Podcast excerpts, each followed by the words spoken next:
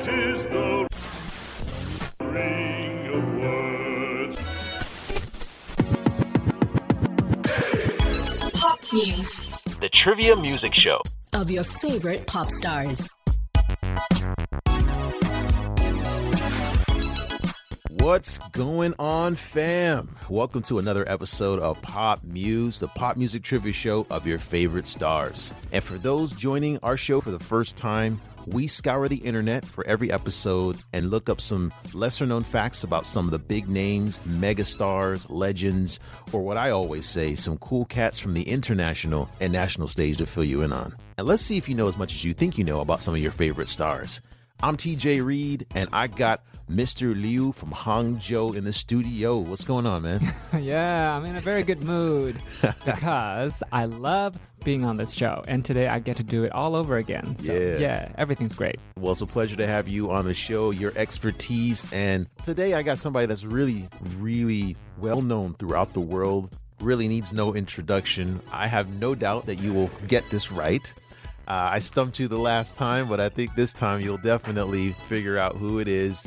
A revolutionary, an innovator, a funkadelic colossus all over the world for music. Um, his work is embedded in the hearts, the style, and music, and even today's biggest names. So I'm really looking forward to sharing his story with you. And yeah, and I hope Mr. Lee will get it right today. You know, every time I listen to these introductions, Yeah. I can't help but feel like that is so much pressure.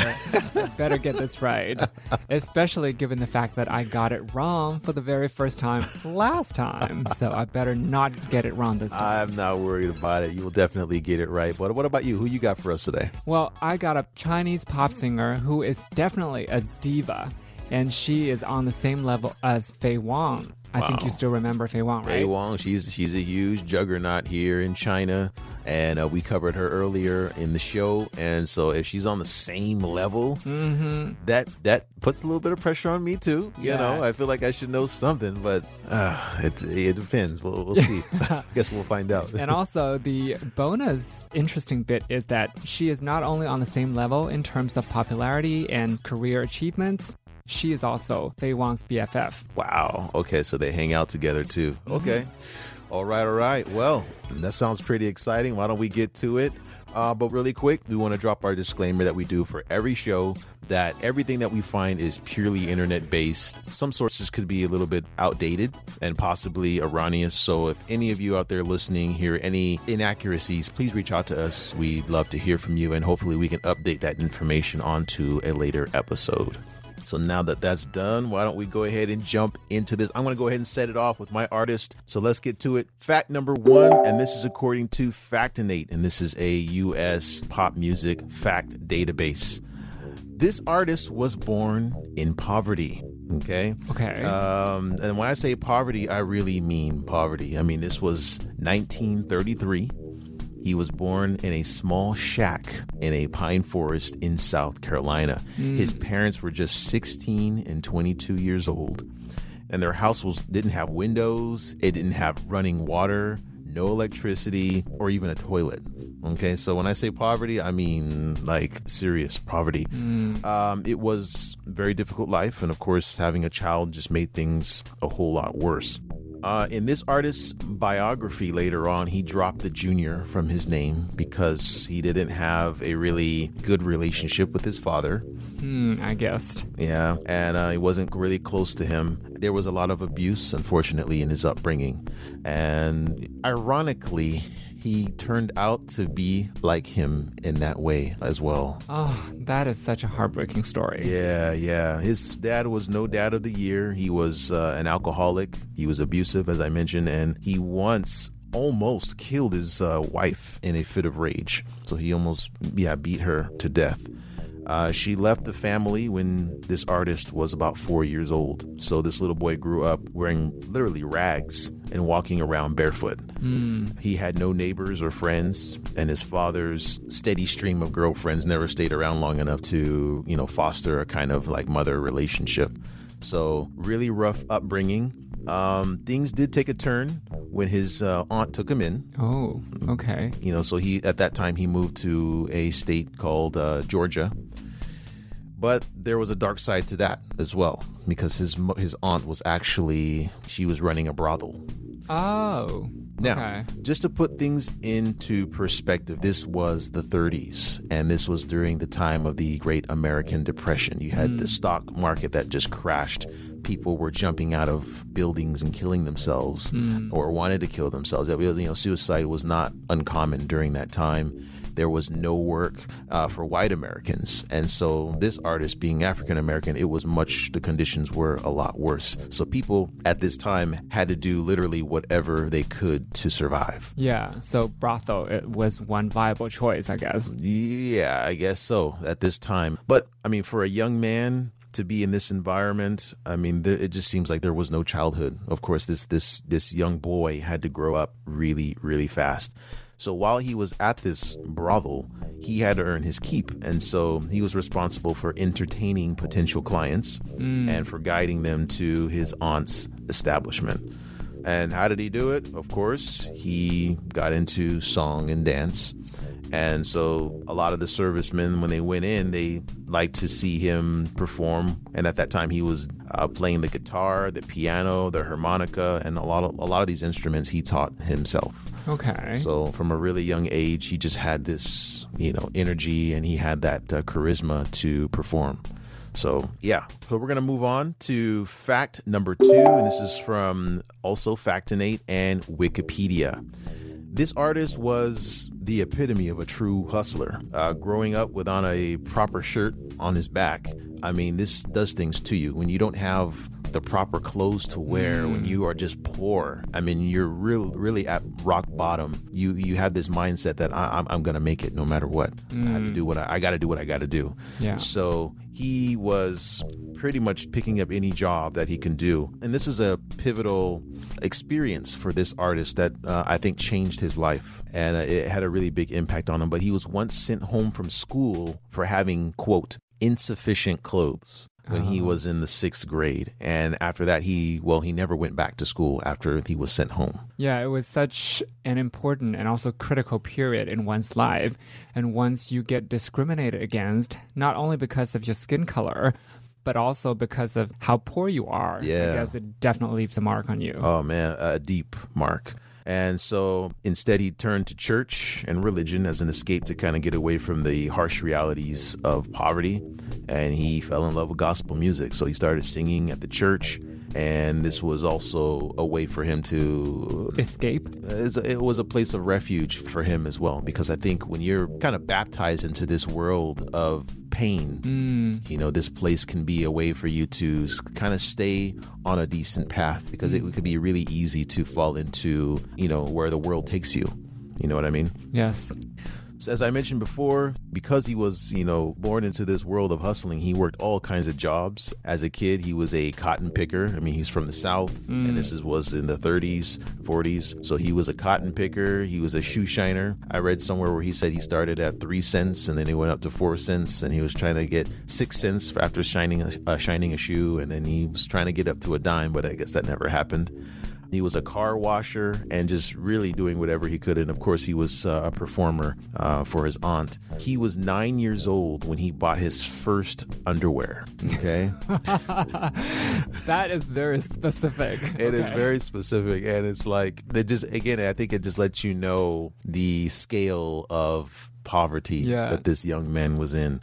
Um, but yeah, unfortunately, hustling wouldn't keep him in school. Of course, if you if you you need work to eat as a as a boy, then going to school is just not really an option for you. So yeah, when he was 15 years old, he got picked up and put into detention um, for petty theft. He was convicted and sent to a juvenile center. And get this, he was sentenced originally for eight to 16 years in prison. Wow. Yeah, and this is again at a young, at a really young age. Just for theft? Just for theft, yeah.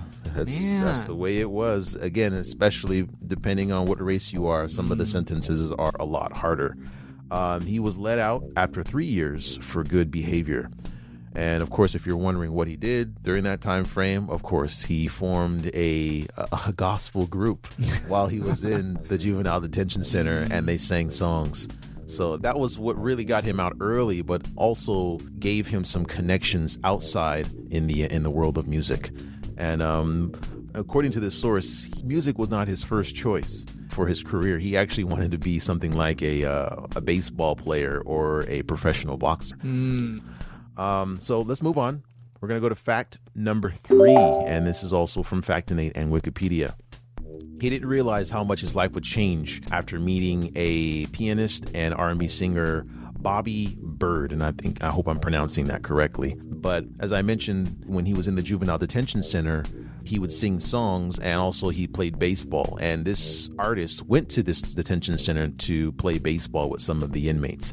And he heard of this young boy that was nicknamed the Music Box. Oh. And so he was interested in hearing him sing, and then he heard him, and then mm, the rest was history. He was just like, okay, we got to get this guy into show business. And so his family was instrumental in bringing, getting him out of the detention center um, early. But the, I guess the courts, they had their conditions, and that was he needs to sing about the Lord. I Oh, didn't that's realize. fair that- enough, I I didn't realize that that was a, a condition to get out of detainment uh, early, but for him, that's what it was, and so I guess that's what he did at first. Hmm. The first group that he was with was the Gospel Starlighters, but I guess once he joined that group, the name changed to the Avons. All right? Mm-hmm. and then that name didn't stick very long, and then it went to the more popular name, which I'm a little reluctant to give right now, but I'm going to give it anyway because this program is about just you know sharing the story, not necessarily keeping the co-host in the dark, right? Yeah. So this um, the group that he eventually uh, toured with and became quite famous with was called the Famous Flames. Mm-hmm. right. So at first it was gospel, but then from there they got into performing at colleges and nightclubs all over the South of America, and uh, they really their their big break came when they performed on stage with Little Richard, and this was another legend in uh, the world of rock and roll during that time. And yeah, from there, um, they never looked back. But at the same time, though, when he was performing with the Famous Flames, he also set up his own band. And so he was performing for these guys and he was performing for his personal band on the side. So he was doing, you know, two roles. So when he wasn't working here, he was working somewhere else. So he just, he was like a battery. It just, that just Never ran that out? never ran out. Yeah, the Energizer Bunny. And so that's where he also got the nickname, the hardest working man in show business. That was a really, really, that's probably the biggest clue at this point of the program. So, um, yeah, in 1967 alone, he entertained about 3 million people and he did about 350 live performances. And that's, there's 365 days in a year, right? Right. Okay, so almost every day of that year, he did a performance. Wow. a live performance. Yeah. Talk about hustling. Yes, unbelievable. And so, yeah, but there's something else that was interesting about this musician. He was known to be a task maker and a perfectionist when it came to his band. He wasn't able to read sheet music, but he knew at that moment when the beat or the sound or any of his bandmates were off. And the part that I found was funny was that he didn't take any crap from his fellow musicians, and he had a strict drug and alcohol free policy for most of his career. and Oh, if any of them know. showed up drunk, they were fired. If any of them showed up with shoes that weren't shined, he would find them. If they didn't look a certain way presentable, he would find them. And so that was like, oh, that's coming out of your salary. That anybody that worked with him had to be a really fast thinker. And that's according to one of the band members that were on the set with him. So yeah, everything had to look good. Everything had to look really nice. And I think that this stems a lot from his beginnings because they were so humble. This mm. artist, whenever he was out, he always had to be dressing really nice. His hair had to be just right. His shoes, everything externally had to be presentable because again i think he didn't i mean he wasn't able to get underwear until he was nine years old right and his clothes were made from sacks or whatever that was available so and it's funny how that works out for people who come from humble beginnings. When they do get money, they tend to always want to look nice, and you know, jewelry wasn't something was something that he always wore on his fingers, and so yeah, that was something that stuck with him, and also he had that requirement for anyone that performed with him as well. Mm, well, this is actually very understandable. You know, when when you come from such a background, you tend to overcompensate. Yeah. Because you never want to have that feeling again. So, yeah, I completely get that. Absolutely. All right, we're going to move on to fact number four, and this is according to Time Magazine and also Wikipedia. So at this time, his band, well, both of his bands were blowing up. He had an electric sound. He had an electric, uh, the way that he sang, the way that he danced, it was something that the country had never seen before. So he was revolutionizing the way that people dance, and he was coined pretty much one of the originators, or if not the, arguably the originator of funk. And whenever he went to tour, when he had a performance, a lot of people would drop what they're doing. And even though they couldn't afford it, because again, during that time in the States, money wasn't something that a lot of people had, but people would pay in abundance to go and see a live performance, even though when they didn't have it. So if you were good, they mm. loved you. Mm. But if you were not good, they would let you know, and you could even possibly get injured or hurt at a performance because people have spent a lot of money when they didn't have it. So yeah, that's something else that people need to keep in mind about this time frame. Um, but yes, he also had a dark side, and I think that this has a lot to do. Clearly has a lot to do with his upbringing, his abusive childhood. His love life was tumultuous. He was married about four times, and on top of numerous other romantic relationships. And three of those marriages had numerous instances of domestic violence. yeah, he was known for his fits of rage and anger, kind of like someone that we, you know, mentioned already, right? And had numerous altercations with the law. And this involved like a couple of car chases where the police had to shoot out his tires to get him, you know, to get him to pull over. And um, he was in public with a deadly weapon, a shotgun, to be more specific, and substance abuse. At some point in his career, even though he was a strict, you know, non-drug entertainer, at some point he got involved, and that many people attribute that to the spiraling down of his career and obviously his presentation and just who he was.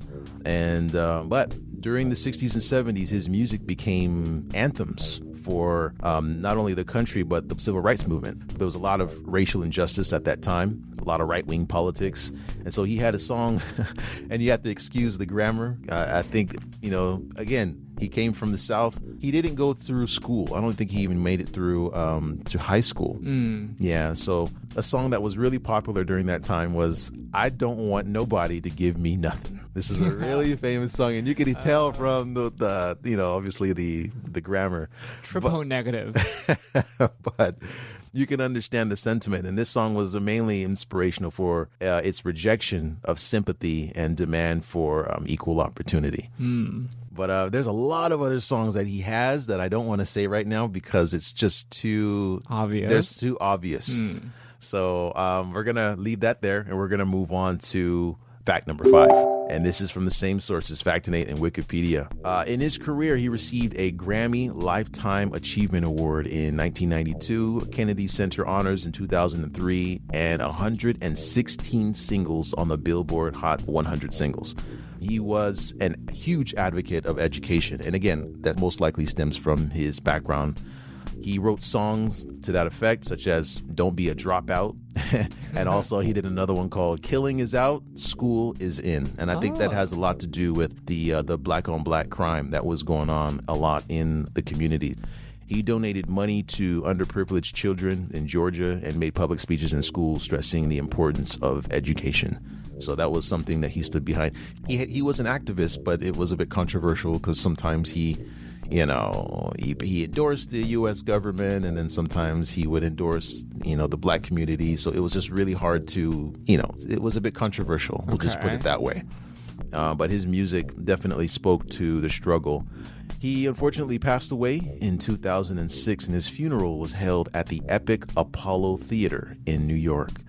Um, the service lasted about three days, and a lot of big names attended, such as Michael Jackson, Prince, Little Richard, Jesse Jackson, MC Hammer, and the list just goes on and on and on.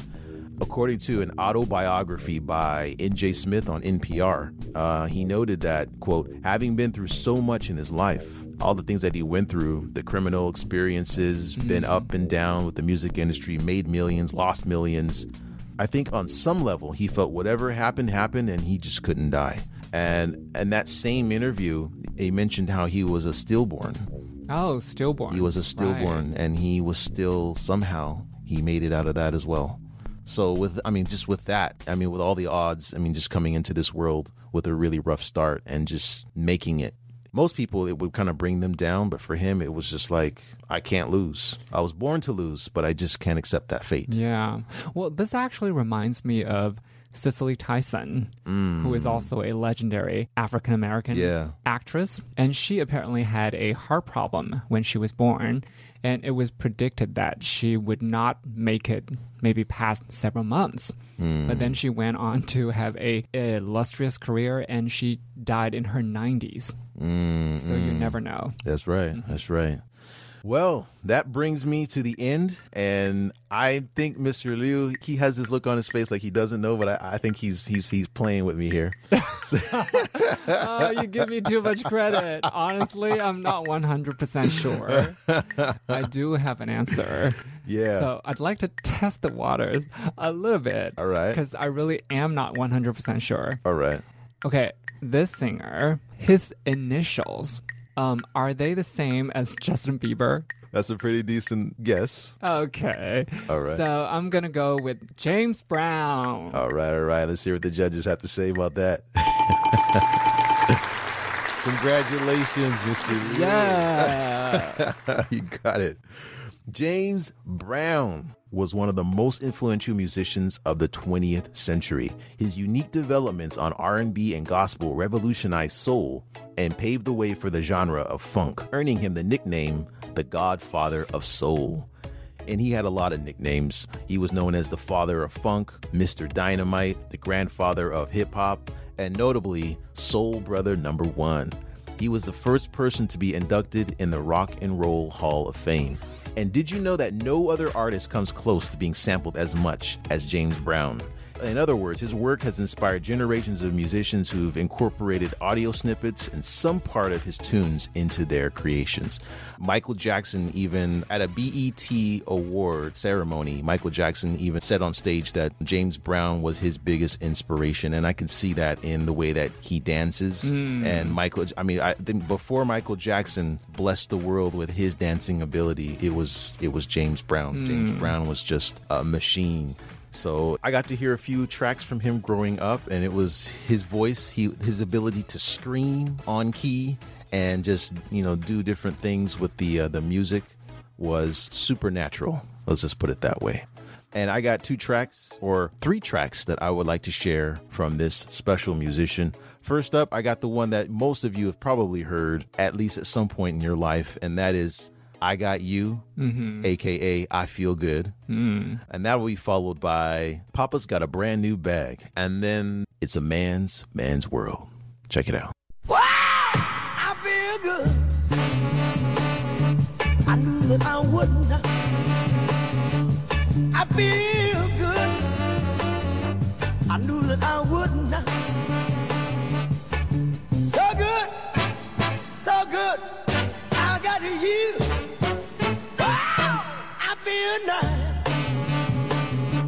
A sugar and spice. I feel nice like sugar and spice.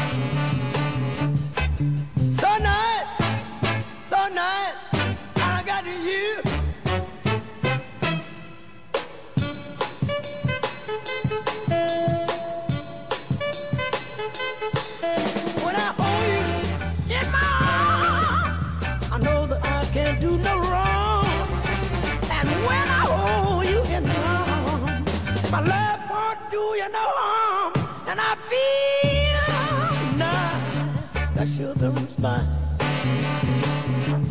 I feel nice, like sugar and spice.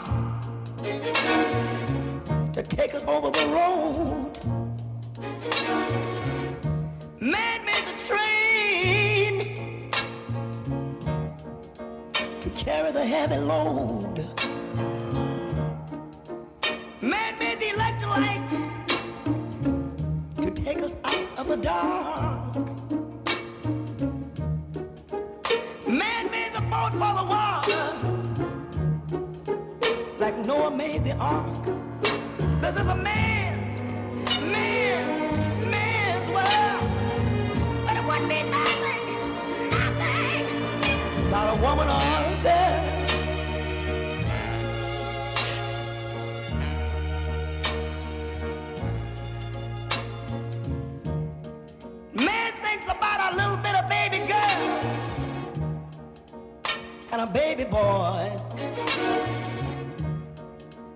Man make them happy, cause man make them toys. And after man make everything, everything he can,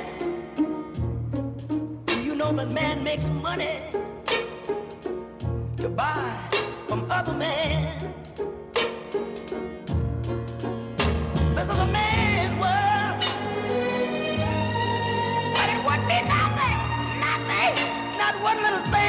about a woman or a girl.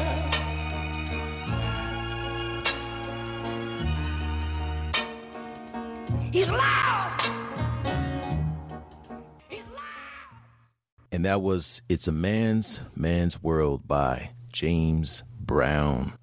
Yeah, you could really hear the soul in his voice. I mean, he, there's a bit of screaming there. I, again, I haven't heard that from a lot of other artists but the way that he does it, it doesn't sound like it's noise. Sometimes when you hear in rock and roll music, there's like some screaming and you know, for some people it may be a bit unnerving, but the way that it's done in his music, for some reason, it just it's just right on tune, it's right on key, and you can really feel uh, the pain in his voice as well. Yeah, I think that's a very good point. And also, when he screams, somehow you can hear every single word so clearly. Like he enunciates while he screams. That's a talent right there. Yeah, yeah. Rest in peace, the Godfather of Soul, James Brown. And uh, yeah, I hope that some of that music resonated with our listeners out there today. But anyway, on another note, Liu Yan, who you got for us today? Okay. So, like I mentioned, she is one of the pop divas in China, and her stories are probably lighter. And I, I believe that's a good thing because if we have two heavy stories, that would kind of be too much. Mm. All right, so let's get to this pop singer. All right. She was born in Shenyang, China on November 27, 1967. Okay. So, right off the bat, two huge clues. Really? She is in her 50s. and also, she's from northeast China. Dongbei. All right. Yeah, Dongbei. And that's a big clue because she speaks with a very thick Dongbei accent. Okay. So, that should narrow things down considerably. All right. Given that you're not Chinese, that's probably not helping much. Not that much. Anyway, most family members of hers were actually not from a musical background. Hmm. They were mostly in the medical field. In particular, her father is a very famous doctor. Her sister is also quite famous, but that's mainly because the sister is this singer's agent. Mm, So oh, there you go. That's pretty smart. Yeah, that's according to Sina News.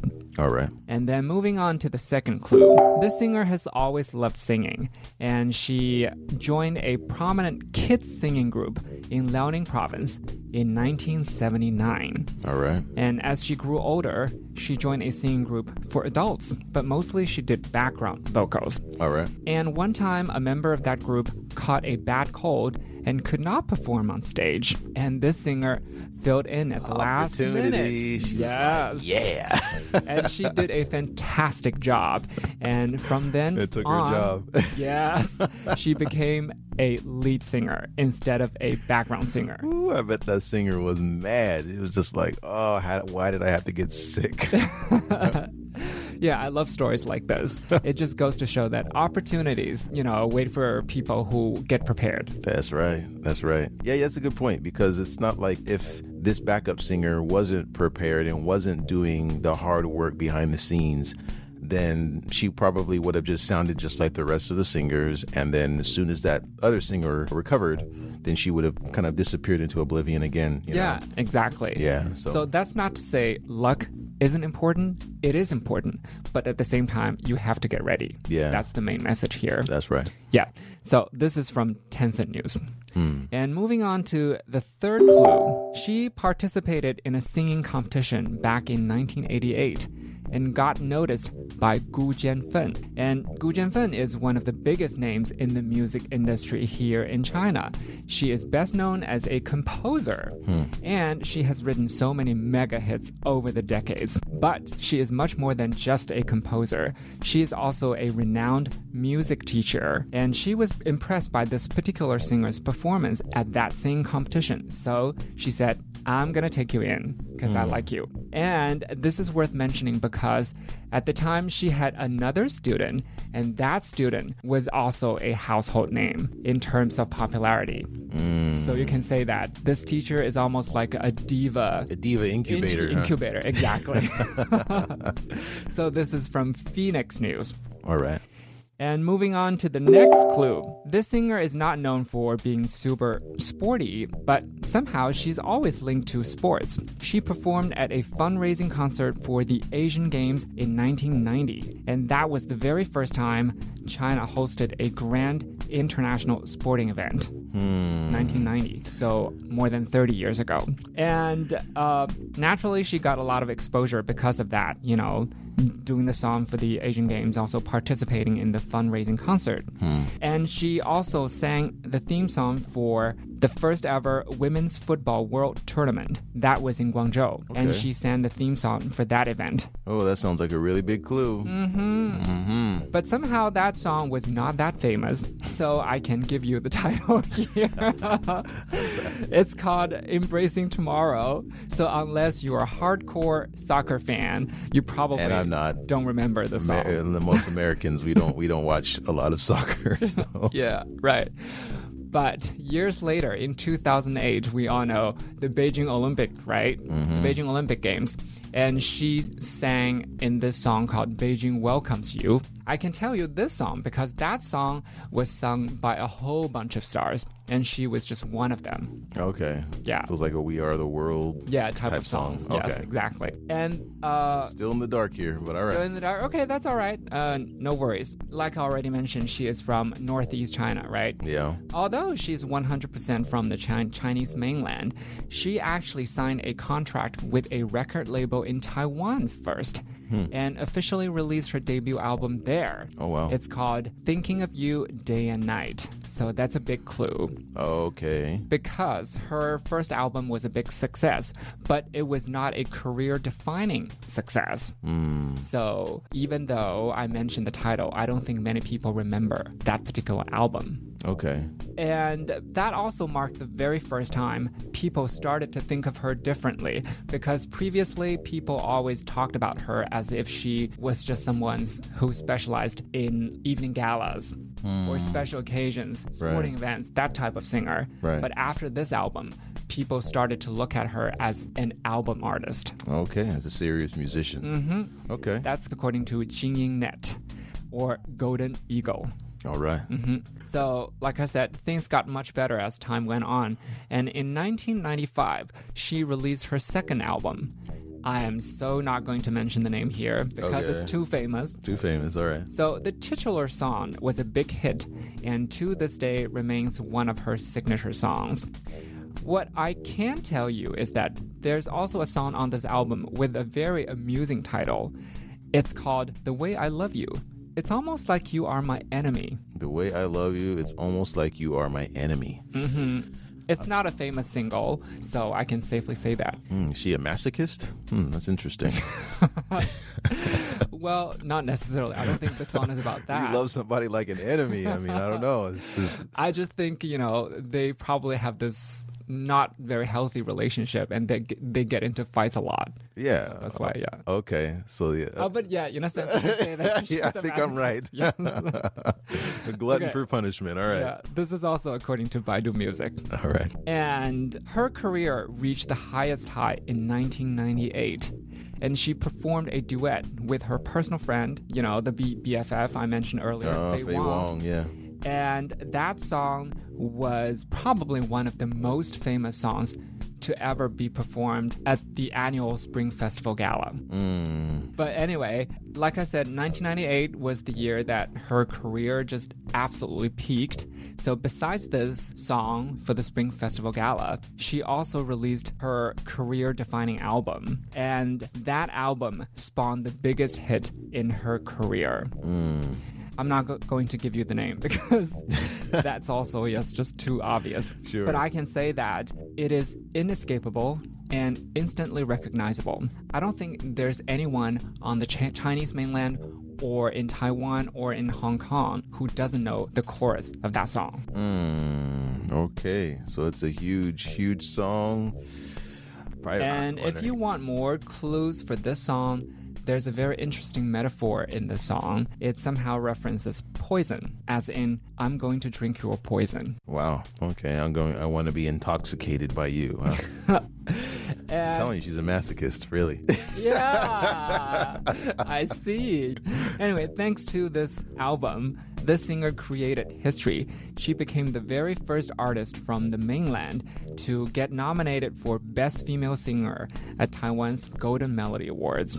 Hmm. And moving on, she starred in a TV series called I'm Looking Forward to Being Loved in 2004. And she also starred in her first movie called In the Blue in 2006. And because of the TV series and the movie, most people guessed she would have a thriving acting career after that.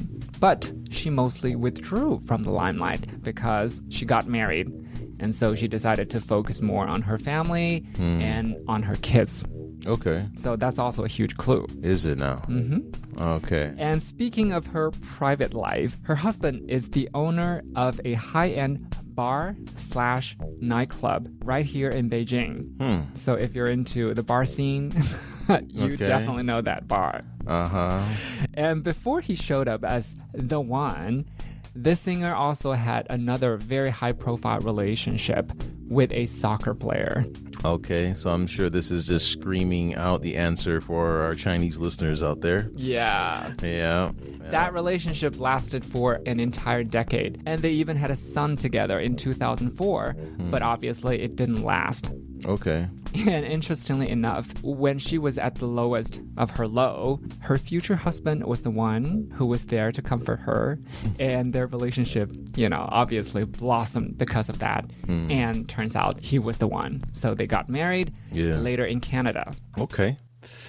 Hmm. Still not ringing any bells? Still not ringing any bells. Okay, so this is the one that should help you. She was back in the limelight in a big way in 2012 when she appeared on The Voice of China as a judge slash coach. And since then, she has appeared on so many talent shows and variety shows that I have lost count.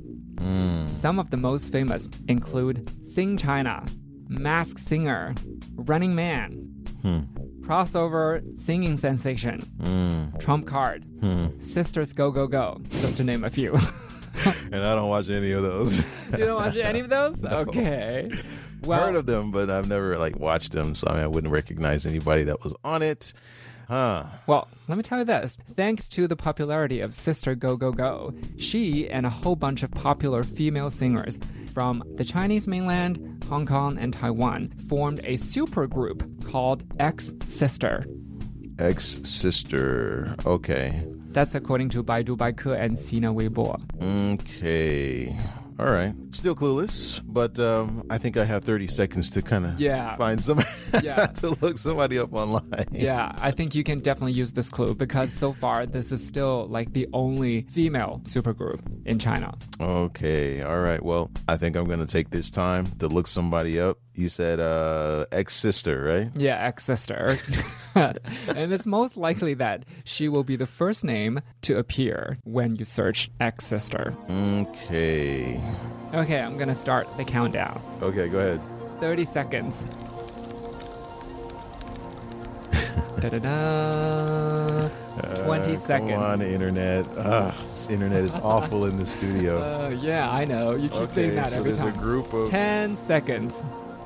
Girls here. Baidu, Baidu. Five, four, three, two, one. Time's up. Okay. Well, oh my goodness, there's like seven of them or eight of them. Or, Yeah, but I just told you that it's very likely that her her name will be the first one. Come on, man! I'm giving you the answer already. Okay. Well, again, I don't know if I think I chose the right group, but I'm not sure. I mean, there's oh, there's so many people, so I'm not sure if this person that I choose is the right one. But uh, One final clue: two characters, not three characters. this is bordering on cheating. oh, jeez. Okay, so mm, before the show, you mentioned how this person was from uh, Dongbei Mm-hmm. and they're from the Man ethnic group. Mm-hmm. Yeah. So I was thinking, ah, so I did a little bit of research and I was looking for a name and one came up, but it was a guy. And this Mm. was like, his name was like Akshan or Song Shidong or something. And I was like, okay, so this guy's famous as a, you know, from this ethnic group, but it's a woman. So I'm like, oh, so now I, I found somebody or I found a, a list of names, and I'm just going to have to go off the first name that I see. I'm going to take your advice here. And I see a Ning Jing. oh, So I wasn't sure if that was right or, or what, but that's that's the wrong one. okay. So who do you, who is it? the correct answer is Na Ying. Na Ying. Yeah. Na Ying. I don't even, see that? That's not even on here. Oh, that's unfortunate. All right. So who do you got? So the correct answer is Na Ying. Na Ying. Okay. oh. Yeah, you should have guessed because I always pick very easy to pronounce Chinese names for you. All right. Well, I also appreciate that. clue. Did help me this time. So, Na Ying, who is one of the most beloved and recognized pop singers in China, who has also had a decades long career and remains popular to this day. And I also want to mention that she has been doing a lot of charity work over the years. Hmm. And I was really, really impressed with two causes in particular. In 2011, she donated almost 200 books to Celebrity Academy. It's a mm. place specifically for stars to donate books so more people will pay attention and hopefully more kids will pick up the books. Nice. Because okay. I am a big book fan, so this naturally impressed me a lot. And the second one is in 2014, Na Ying co organized a charity concert called Project WAO, which stands for Woman as One. Hmm. And the concert was to raise funds for abused young women. It was hugely successful. Wow. And this also meant a lot to me because I consider myself somewhat a feminist. all right. All right. All right. And you got a couple of tracks you want to share from this artist? We are going to enjoy her signature songs, Conquered and The Day Doesn't Know the Darkness of the Night. The day doesn't know the darkness of the night. All right. Sounds really interesting. I'm not going to read into those titles. Uh, but before we hear those tracks, we're going to go ahead and call it for this special episode of Pop Muse. Thank you so much, Mr. Liu, for sharing your artist. And for those of you listening out there, be sure to tune in for another exciting episode of Pop Muse and be sure to reach out to us and let us know what artists you think should be on the show. I'm TJ Reed. I'm Liu Yan. Take it easy, folks. We'll see you next time. Música